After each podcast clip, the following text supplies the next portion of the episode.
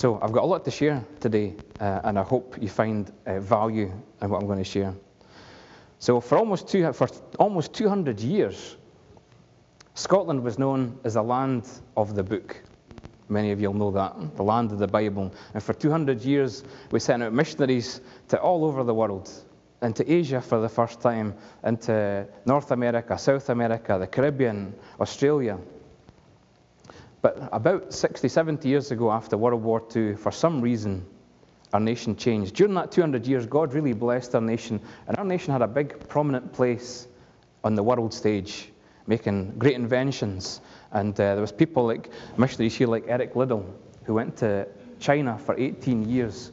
And uh, what an example Eric Liddell is. This is just one example of how God would work through the life of one person to, to make a big impact.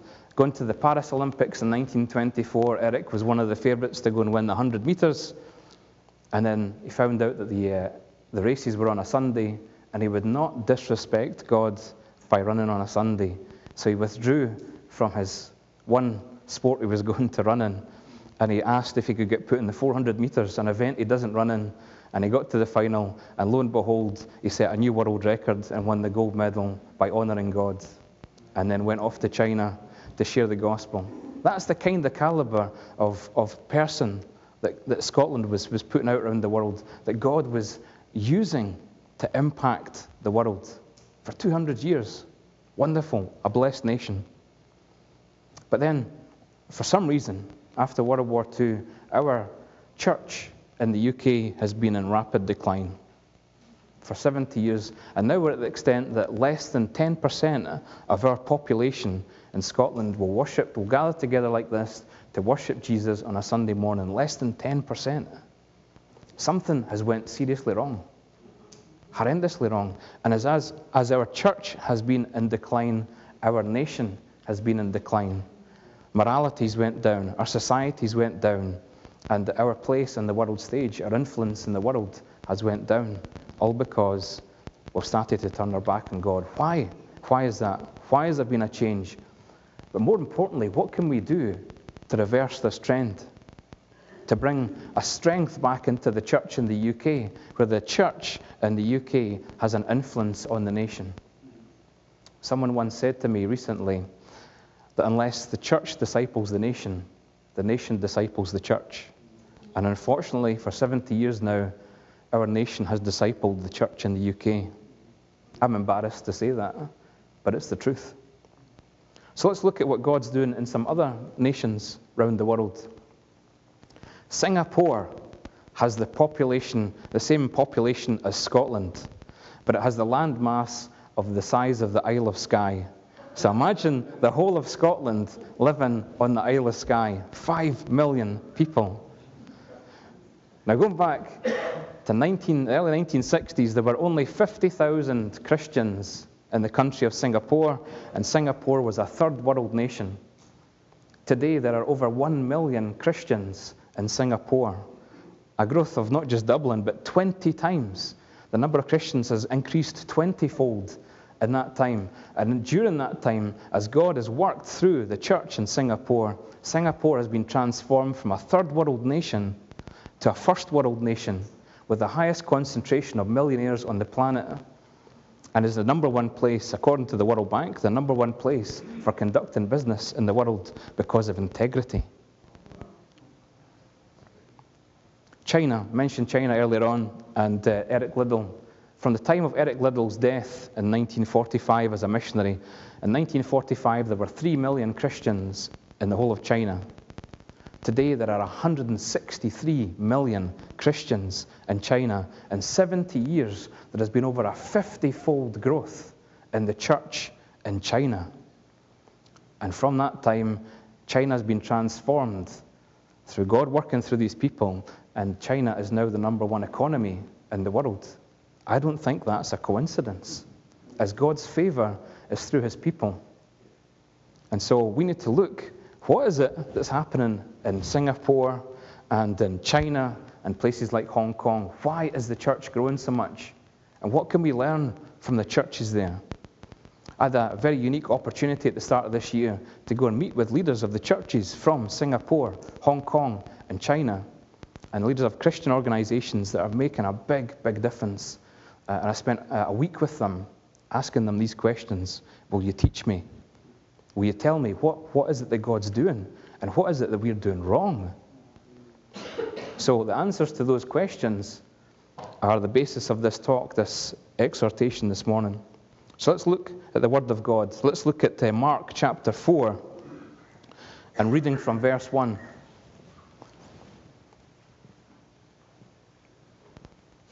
So Mark chapter four, reading from verse one.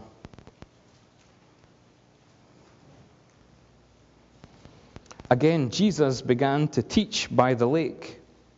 The crowd that gathered around him was so large that he got into a boat and sat in it out on the lake, while all the people were along the shore at the water's edge.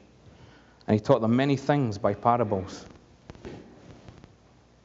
This, for me, was one of the first ever church meetings. I always talk about the church starting in the book of Acts, but I think of Jesus going out and doing his ministry two thousand years ago, and when people gathered together to hear the word of God, that for me was the start of the church. Um, I love church. I love coming to this church. I love being part of this church, and I'm excited about the future of this church. And I love coming to hear preachers like Stevie Roy, who opens up the word of God to me. I love that. But imagine two thousand years ago, these people wandering down to the shores of Galilee, and lo and behold, the person that's given the message that day is God himself, the Son of God, in the very flesh. And Jesus has given them pearls of wisdom. He's sharing the parable of the sower with them from that boat. He's sharing the parable of the mustard seed from that boat. Absolutely fantastic. Words that have stood the test of time two thousand years later. Amazing. I would have loved to have been there and experienced that, and just to see what's Jesus' style like when he preaches. One thing that sticks out for me, and uh, you know, we're used to preachers in, in the U K standing up from the front, but it says specifically in this passage that Jesus sat in the boat, because in those times the, the, revered, the revered teacher would always sit to teach.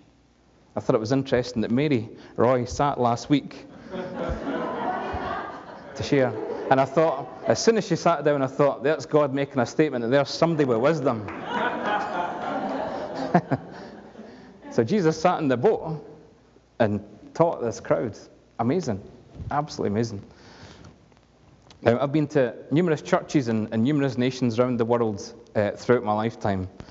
And I've came to the conclusion that there are four types of people in the membership of the church, universally, worldwide, in Scotland and in Singapore, uh, in Scotland and in America, Canada, Costa Rica, all these other different places. I've been in Eastern Europe. Four types of people in membership, not people who are inquirers coming to find out about Jesus, but people who are seasoned church members in membership. So, to remember, uh, this is my psychology coming through here now. I always try to help people remember. So I want you to hold up your hand, fold your thumb away, and wiggle your fingers. And look, you've got four fingers. So remember, there are four people groups within the church. So let's remember this. So, people group number one. The first group um, I find in the church are the people who focus on what could be done better. A few people laughing already. There is a significant proportion of the church who focus on what could be done better. So let's transfer that to this passage that we've been reading, where Jesus is teaching the crowd. Now, going home from that church event on the shores of Lake Galilee, that crowd who had this people group, this section of the crowd, would go home talking to their friends, and they would say, you know, they could have gotten a bigger boat. I don't think everybody could have seen him properly. I really thought that through. They could have had better crowd control. I was a bit uncomfortable. I thought I was getting pushed a wee bit too near the water. I could I could see all that water splashing near me. I wasn't. I wasn't. That's not good health and safety. They may even have said uh, they should have had something for the kids. You know, like a sand a sandcastle building competition. You know, that would have been that would have engaged the kids. That would have brought the kids in. I really don't think they thought through the whole "let's preach by the sea" kind of event. So I think you're laughing because you can recognize some of this people group. Now, let me be clear. There is nothing wrong with holding up church to the highest standards. It is right that we analyze ourselves, because everything that we do for God should be of the highest standards. There's nothing wrong with that. The danger is, what if our focus changes so that that's the main thing that we focus on, and we come away from church talking about what could have been done better? If that's a group that you have somehow migrated into over the years for whatever reason, let me say to you this morning, in love, you're starting to miss out on the best that God has for you. Because God has things ahead of you that you can't even imagine yet. There's experiences that He wants to give you. There's, there's things He wants to do in your life and through your life to touch others that you're missing out on because your focus has shifted. And for this people group, where we do focus on what we could do better, we make the church weaker if that is our focus.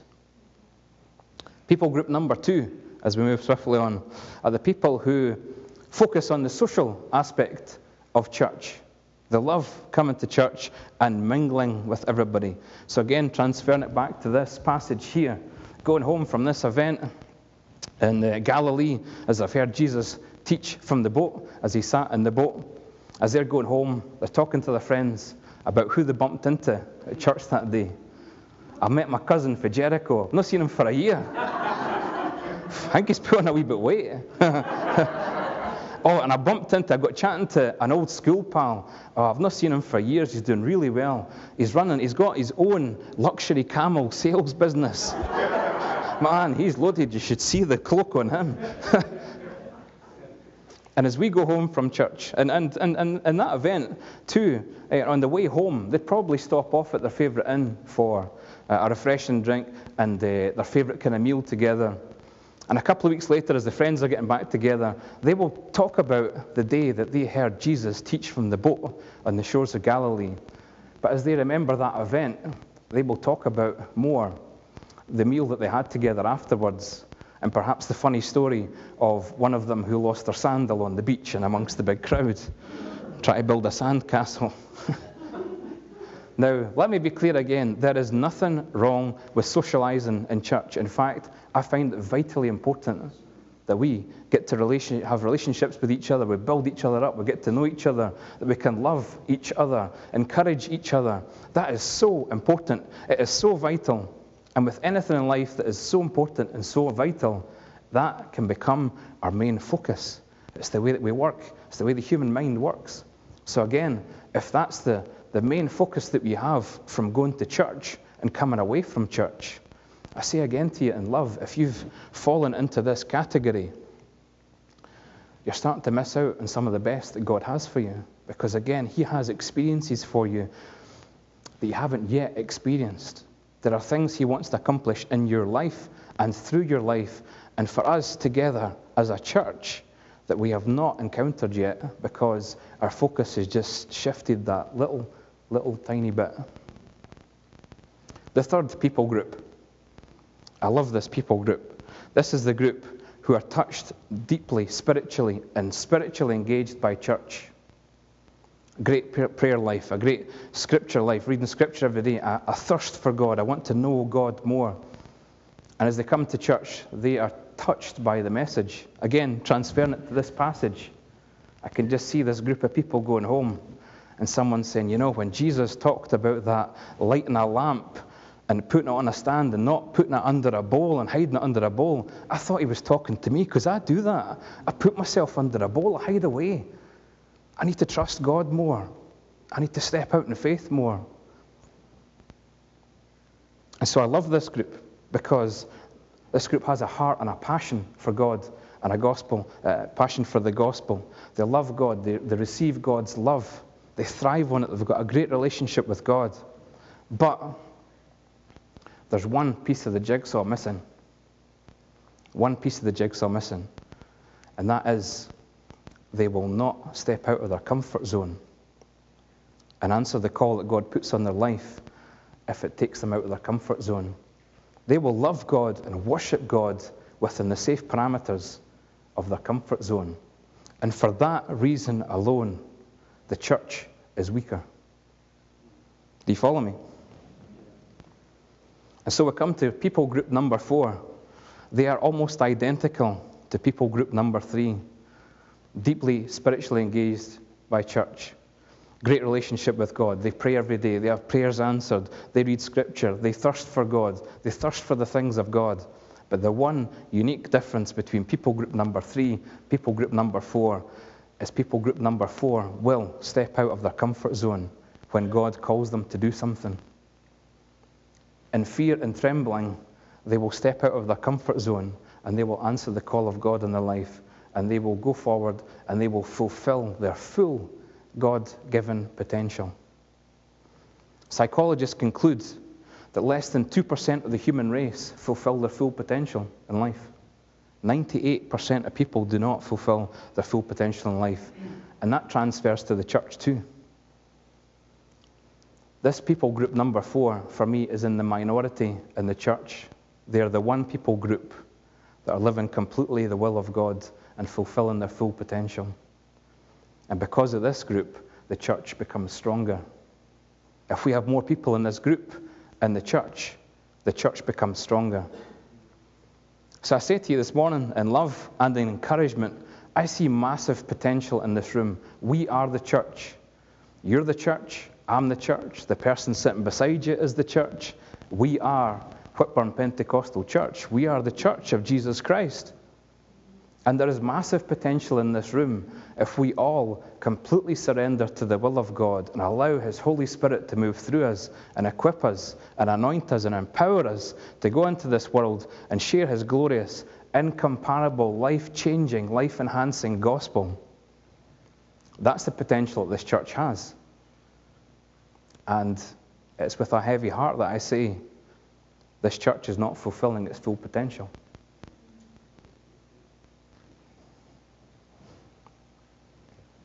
Something has to change. We have to move forward, and we need to get out of our comfort zone.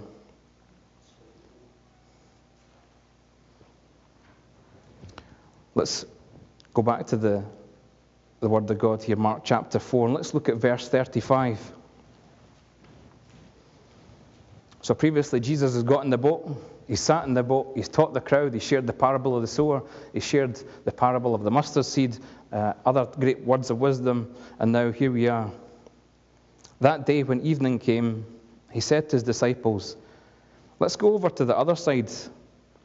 And leaving the crowd behind, they took him along just as he was in the boat. There were also other boats with him. A furious squall came up, and the waves broke over the boat so that it was nearly swamped.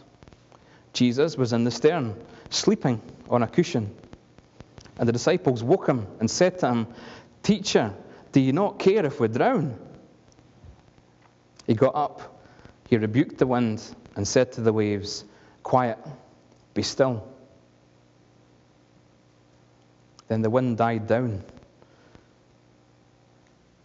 and it was completely calm.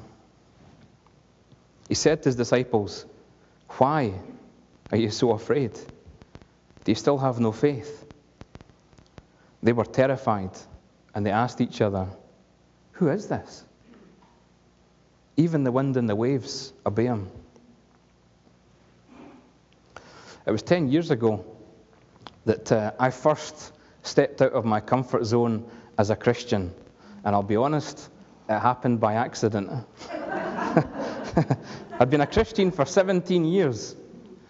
And uh, I tried my best as a Christian. I got involved in everything the church was doing. I got involved in other Christian organizations. But everything I did, to be honest, was within my comfort zone. Sometimes at the edge of my comfort zone, learning new skills, et cetera. But it was always within my comfort zone. Then ten years ago, I'd volunteered to go to Latvia through a Christian organization called the Businessman's Fellowship. And uh, there was three doctors from London had organized this trip. And they were very experienced uh, missionaries, if you like. So they had been out to Latvia many times. They had made all the contacts. Uh, they had set up all the arrangements for all the meetings that were going to speak at, at different cities after dinner speaking. So I was just basically turning up. And I was going to uh, go for the, the experience of it. I was going as the kind of warm-up speaker, the five the five-minute testimony guy. This is how I became a Christian. Now here comes the big guns, you know. And I was coming to learn from these guys, and specifically learn how is it that you deliver your testimony in a powerful way, and how is it that you pray with people, uh, you know, in ministry time at the end of, of a meeting. So I was going to learn. And the day, the day came that we were traveling out to, to Riga, and I got a phone call from the, the doctor in London. He says, "Stephen, there's been a freak snowstorm in London. The airport's shut. The flight's cancelled. We can't go. You're going to have to go on your own." And uh, immediately, I was out of my comfort zone. Immediately, thinking, oh my goodness, I've never been a main speaker. Uh, pff, I, I've never really prayed with people. I've prayed with people before, but nothing's happened. You know, this is going to be a disaster if I'm, if I'm the one that's taking these meetings. Um, so immediately from that point, totally out of my comfort zone, starting to tremble basically, and uh, praying the whole time on the plane, again and again and again and again, praying up to the very first meeting and up to every meeting that we had. Lord, you're going to have to do something because I'm rubbish. I'm not a good speaker. And, you know, every time I've prayed, I don't know what I'm doing.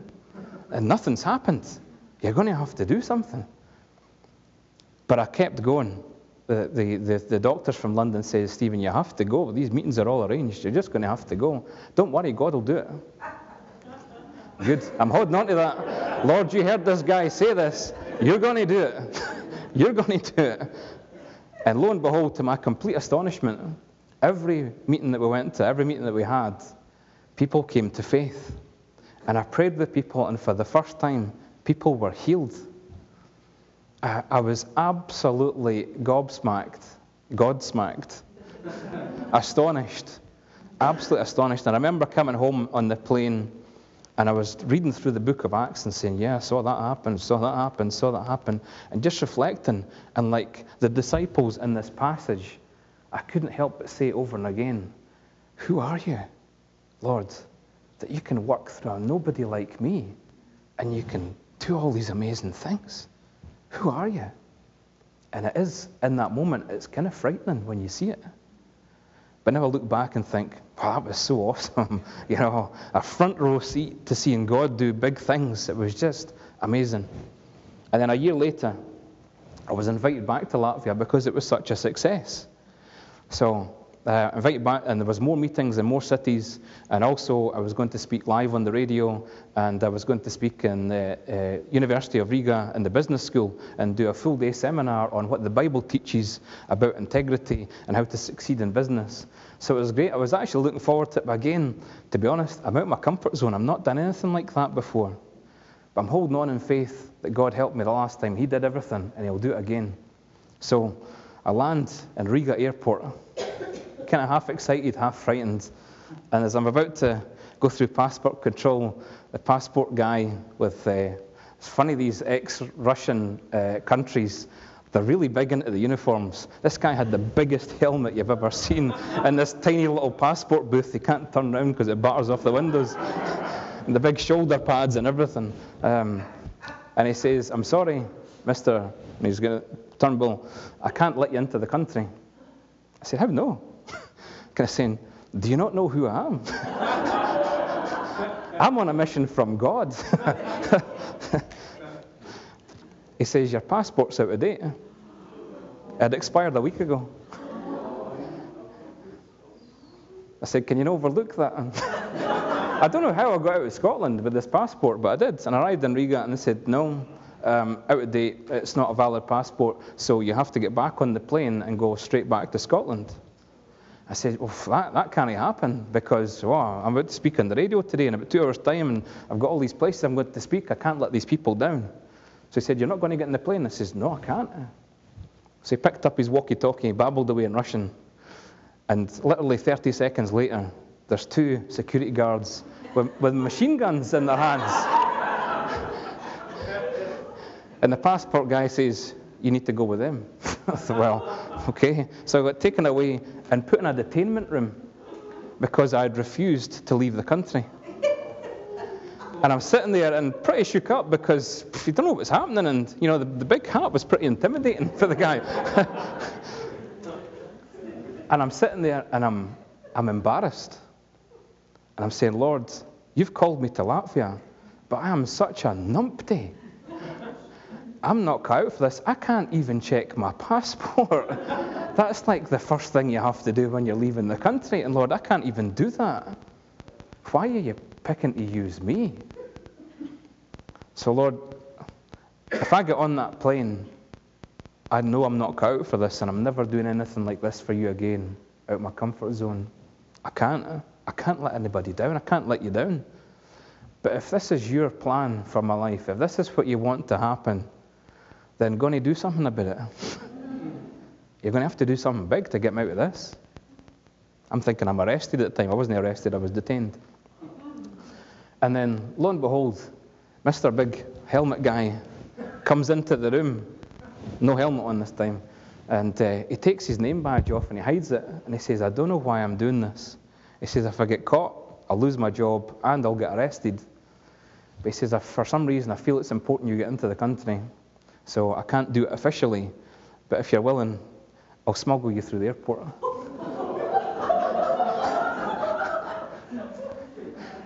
Ah, why no?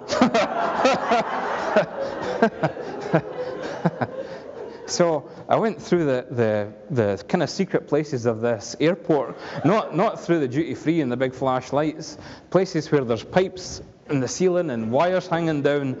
And this guy smuggled me out of the airport into the country.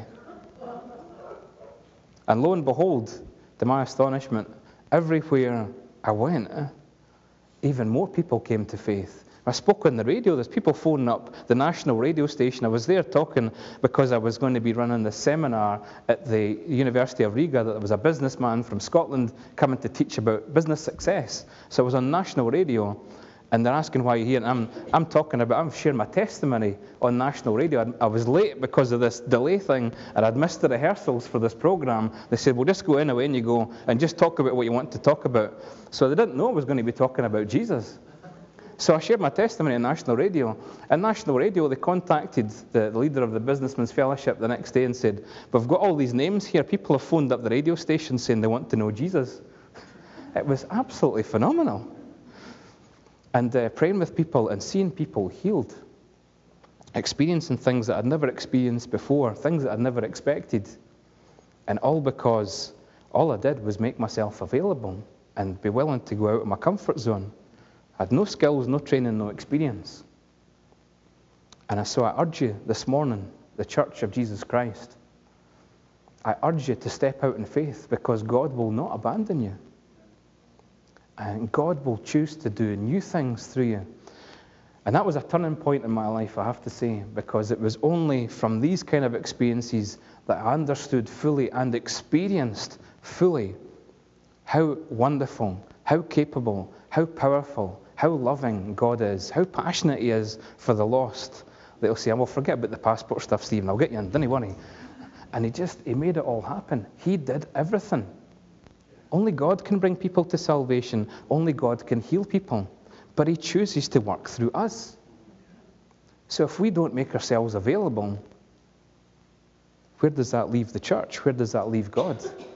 So I urge you, we have to be people group number four. We have to be bold enough to step out of our comfort zone and trust the God that you love, that he knows what he's doing. I wish you'd kind of said to me, Stephen, I can, I, I wish you would look at your passport before you go. That would have saved a lot of time, to be honest. And I was down one clean pair of underwear, I have to say.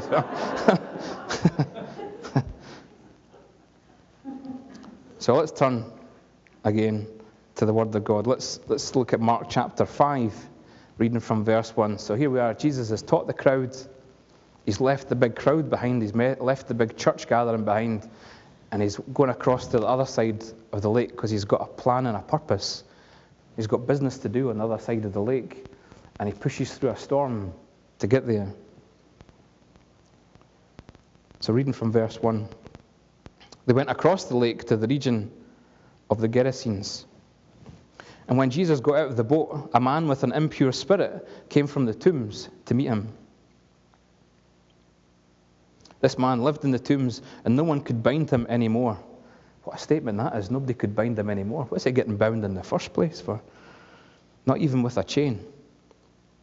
For he'd often been chained hand and foot, but he tore the chains apart and broke the irons on his feet. No one was strong enough to subdue him. Night and day among the tombs and in the hills, he would cry out and cut himself with stones. When he saw Jesus from a distance, he ran and he fell on his knees in front of him. He shouted at the top of his voice, "What do you want with me, Jesus, Son of the Most High God? In God's name, don't torture me." For Jesus had said to him, "Come out of this man, you impure spirit."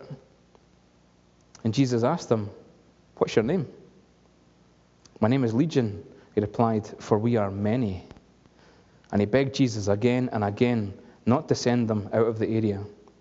A large herd of pigs was feeding on the nearby hillside, and the demons begged Jesus, "Send us among the pigs, allow us to go into them." He gave them permission, and the impure spirits came out and went into the pigs. And the herd, about two thousand in number, rushed down the steep bank into the lake and were drowned. Those tending the pigs ran off and reported this in the town and in the countryside. And the people went out to see what had happened. And when they came to Jesus, they saw the man who had been possessed by the legion of demons sitting there, dressed and in his right mind. And they were afraid. Those who had seen it told the people what happened to the demon-possessed man, and they told them about the pigs as well. Then the people began to plead with Jesus to leave their region. As Jesus was sitting into the, getting into the boat, the man who had been demon-possessed began to go, began to go with him. Jesus did not let him go, but said, "Go home to your own people and tell them how much the Lord has done for you, and how he has had mercy on you." So the man went away and began to tell in the Decapolis region how much Jesus had done for him, and all the people were amazed. I often think of the disciples and what it must have been like to be there at Jesus' side two thousand years ago as he went through this period of ministry. And we can kind of romanticize it at times, but you know, these guys are still shaken from the storm and thinking they were going to die when they arrived here. And the reward for pushing through the storm, and I think about the disciples, the guys that were running that boat, there you go, that's how nautical I am. They were running the boat, they were sailing the boat, and they could see a storm coming.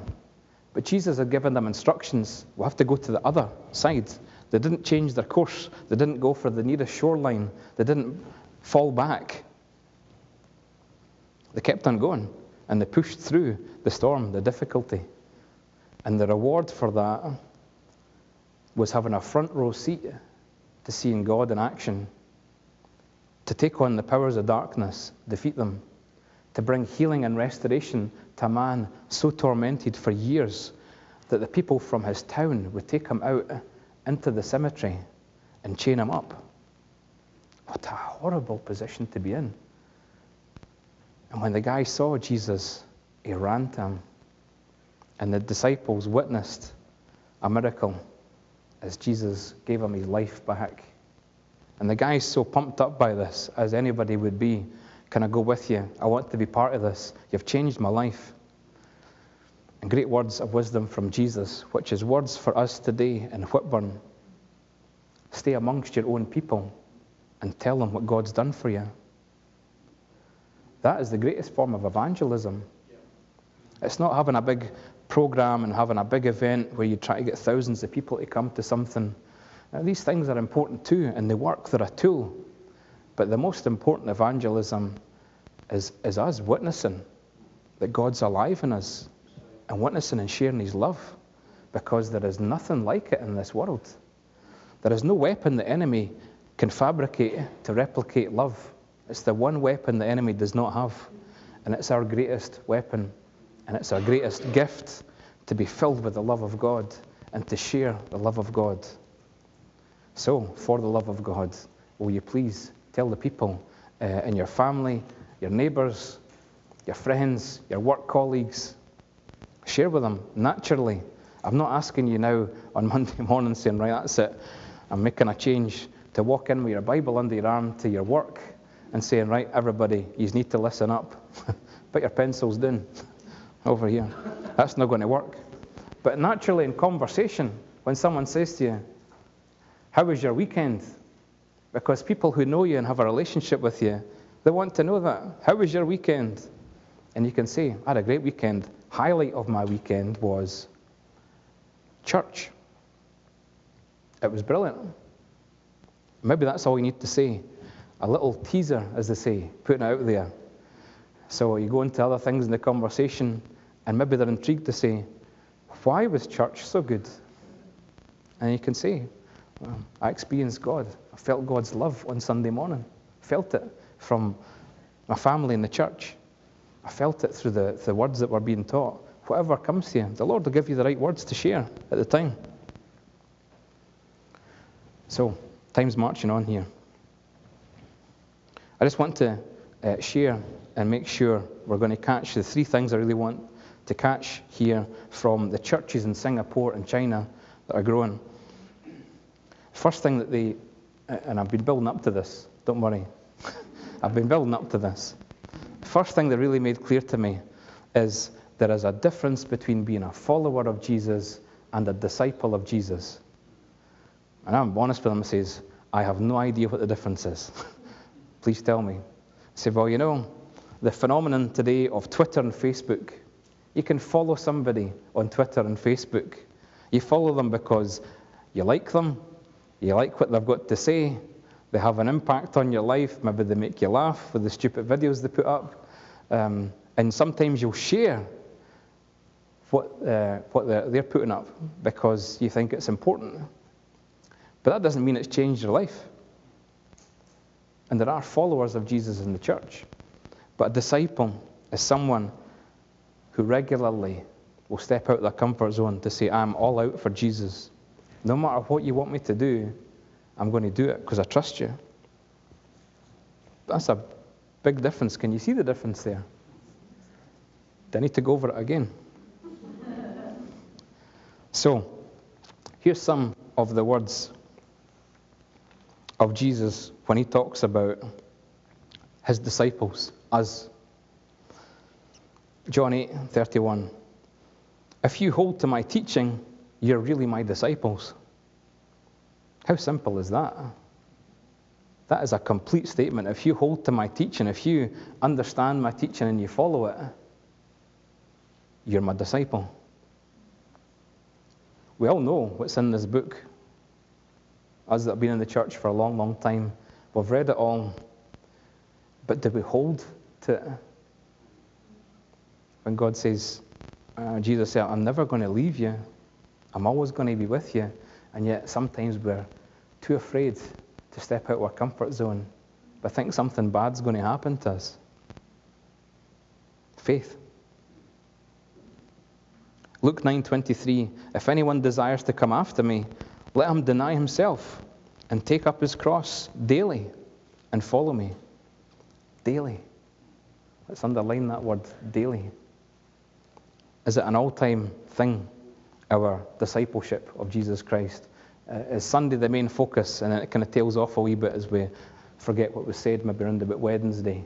And uh, the cares of this world come in, like Jesus was saying in the parable of the sower, and kind of takes our focus away. Or do we daily surrender ourselves to Christ and say, hey, Jesus, what do you want me to do? John fourteen twelve, whoever believes in me will do the works I have been doing. Oh my goodness, we have to do what Jesus was doing. And Jesus says, not only will you do the works that he was doing, you will do even greater things than these, because I'm going to the Father. He then explains, I'm sending you the Holy Spirit to empower you. Fantastic. And I could go on and on. So, number one thing I want you to remember from today, four people groups in the church. We need to be number four. We need to be the ones who trust God and move out and out with our comfort zone into the God zone, where he's already there. And he's got gifts for us to use that we've not used yet because he's not given them to us yet because we've not stepped out into the right place yet.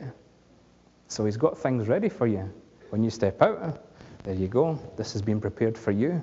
I have this work for you to do. Use this. Everything's good. Principle number two that they use over in China uh, and uh, Singapore, Hong Kong, and this really kind of blew me away. They said, watch and pray. I'd heard that phrase before. I didn't really understand it. And again, I, I felt like a complete numpty talking to these guys. So there's a difference between being a follower and a disciple of Jesus, Stephen, isn't there? Aye, there is. I don't know what that is. Tell me. And then they're saying, so the next thing um, is you need to watch and pray. I'll do that. What is that? And they talked about uh, a philosophy that came out in the seventies called the Seven Mountains. I don't know if you've ever heard of this. There's four leaders in America were given the same word by God on the same day. Leaders of big, big evangelistic uh, uh, opera, um, organizations. And they were all taught by God on the same day and instructed to disciple people and put them in positions of influence on top of the seven mountains of society. The seven mountains being arts, the arts, including the entertainment and sports. Number two, business and finance. Mountain three, church and religion. Number four, distribution, including media and communication. Number five, education and training. Number six, family and community. And number seven, government and law. Those are the seven pillars of society, the seven mountains of society. And God was instructing his church back in the seventies, now's the time I want to, for the Western church as well especially, I want you to get people discipled up, put them into these positions so there can be influences in the cities and the nations, so you can disciple the nation and not have the nation disciple the church. Have the church disciple the nation. We've failed to do that in the U K. We have failed to do that, and we are in decline because of it. So watch and pray. What specifically means watch and pray? All it means is to look at these seven areas of society and pray into them. That's it.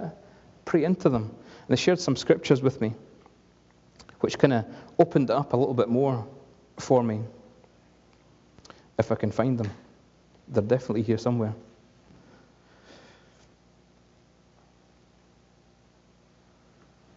I'm going the wrong direction, that's why.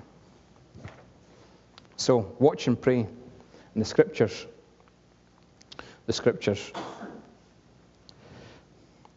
It'll come to me. Here we are. First Chronicles twelve thirty-two. The sons of Issachar had understanding of the times to know what Israel ought to do, and all the people were at their command. These people had wisdom because they were praying into the situation in their nation. And also Isaiah twenty-one, verse six. For the Lord has said unto me, go, set a watchman upon your wall, and let him declare what he sees. So to watch and pray is to look specifically into these areas of society and see, what's the enemy doing? Where's the threats coming? What do we need to go in and have a bit of battle with?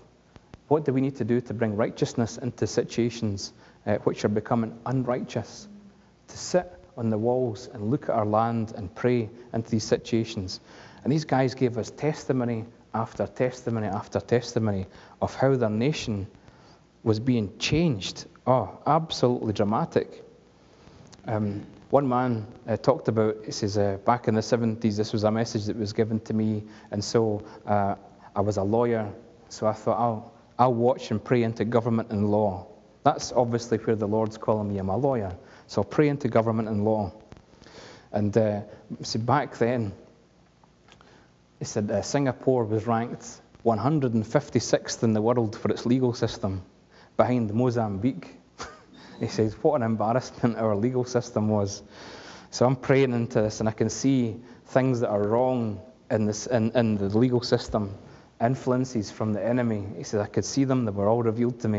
And he says, one day out of the blue, a government official came and said, um, we would like you to come and head up the judicial system in Singapore and take it forward. People like you, you're a man of integrity. Will you take this promotion and this big challenge? And I said, I knew I knew God had prepared this for me, so I took up the mantle. Um, and within twenty years, uh, the the whole system uh, had been changed. This guy would go to his work every day and pray throughout the the powers, uh, the, the corridors of power in Singapore, and say, "Lord, what do you want me, want me to do?" And he would be directed to rooms where there'd be idols, false idols, and he would take them out, he'd put them in the bin, uh, and he would do this. And every decision he made, he prayed them through. And now, officially, according to both the United Nations and the World Bank, Singapore is the number one legal system in the world. Safest place to do business.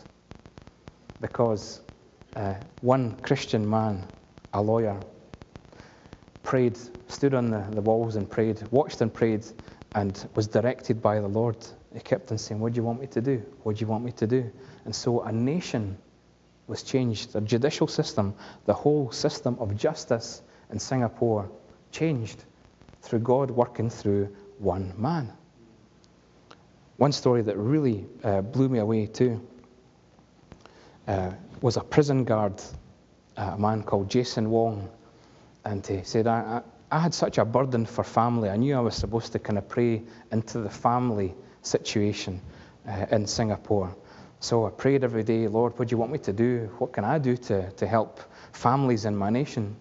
And he said, and it came to, I, I got an urge one day to to set up a Christian group in the prison. Now, we've got Christian groups in prisons in Scotland. So he did. He, he advertised to the prisoners that uh, if you come at such and such a time, three o'clock, during your free time, I'll come and tell you about Jesus in the Bible. And one or two came, and they got saved, and then the group grew and grew and grew. And he prayed every day, "Lord, what do you want me to do?" And one day, the Lord said to him, "I want you to help these guys that when they get out of prison, you're going to help them find a job. So go and speak to restaurants and cafes and ask if they would take ex-offenders." So he did, and he found Christians in the restaurants and cafes, and the Lord was speaking to them, and so, yeah, that got set up, and so these guys were now getting jobs. And again, this man's praying, "Lord, what do you want me to do next?" And the Lord says, "Why don't you teach these guys about me as a father and teach them to be a good dad so that when they get released from prison, they can be reconciled to their families?" So he started what's called the Dads for Life program. Dads for Life. So he started this, and only started it ten years ago, and in ten years he's helped seven thousand prisoners who have been released from prison and have been taught up through, through biblical principles to be a better dad, and they've all been reconciled to their families.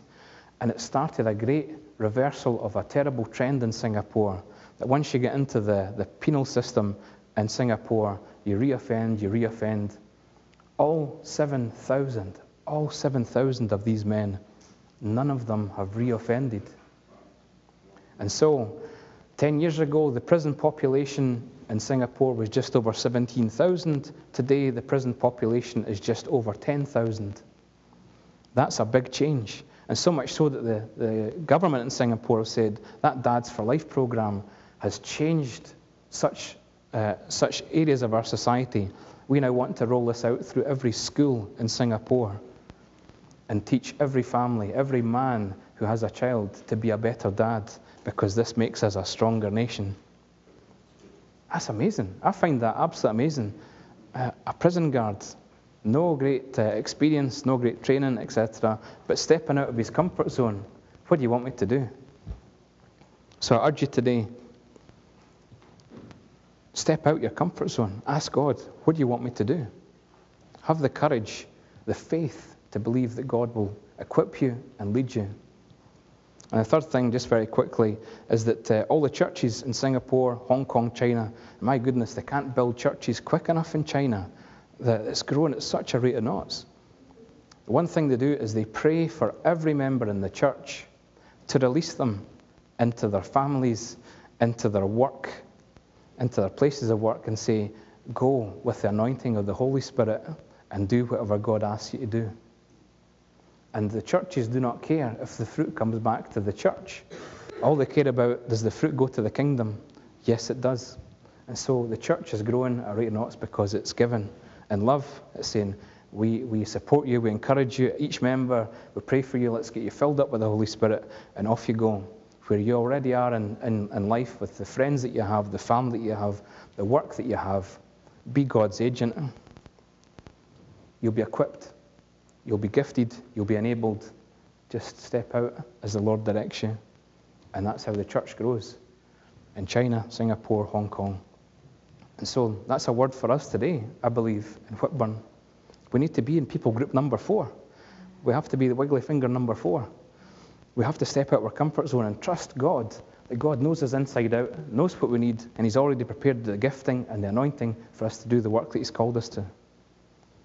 So at the end of the service today, if anybody would want me to pray with them, I'd be very happy to pray with them, to encourage you, to embolden you, to step out of your comfort zone and be God's agent exactly where you are in life. I'd be delighted to do that. Let's pray just now. Father, we thank you for the love that you have for us and for your choice to work through us, imperfect as we are, frightened as we are, restricted by the barriers we put up ourselves. Lord, we pray that you would remove these barriers in our minds, that you would release us into the work that you've called us to, that we can lift our heads towards you and say, Lord, what do you want me to do? Mm-hmm. Father, I pray that you would come through the power and the presence of your Holy Spirit and move among us now as a church here in Whitburn to be a light that shines into the whole of West Lothian for each member that's represented here today, that, Lord, your love would flow out of our lives into the lives of our families, our friends, our work colleagues. Father, we pray this in Jesus' name and for your glory. Amen.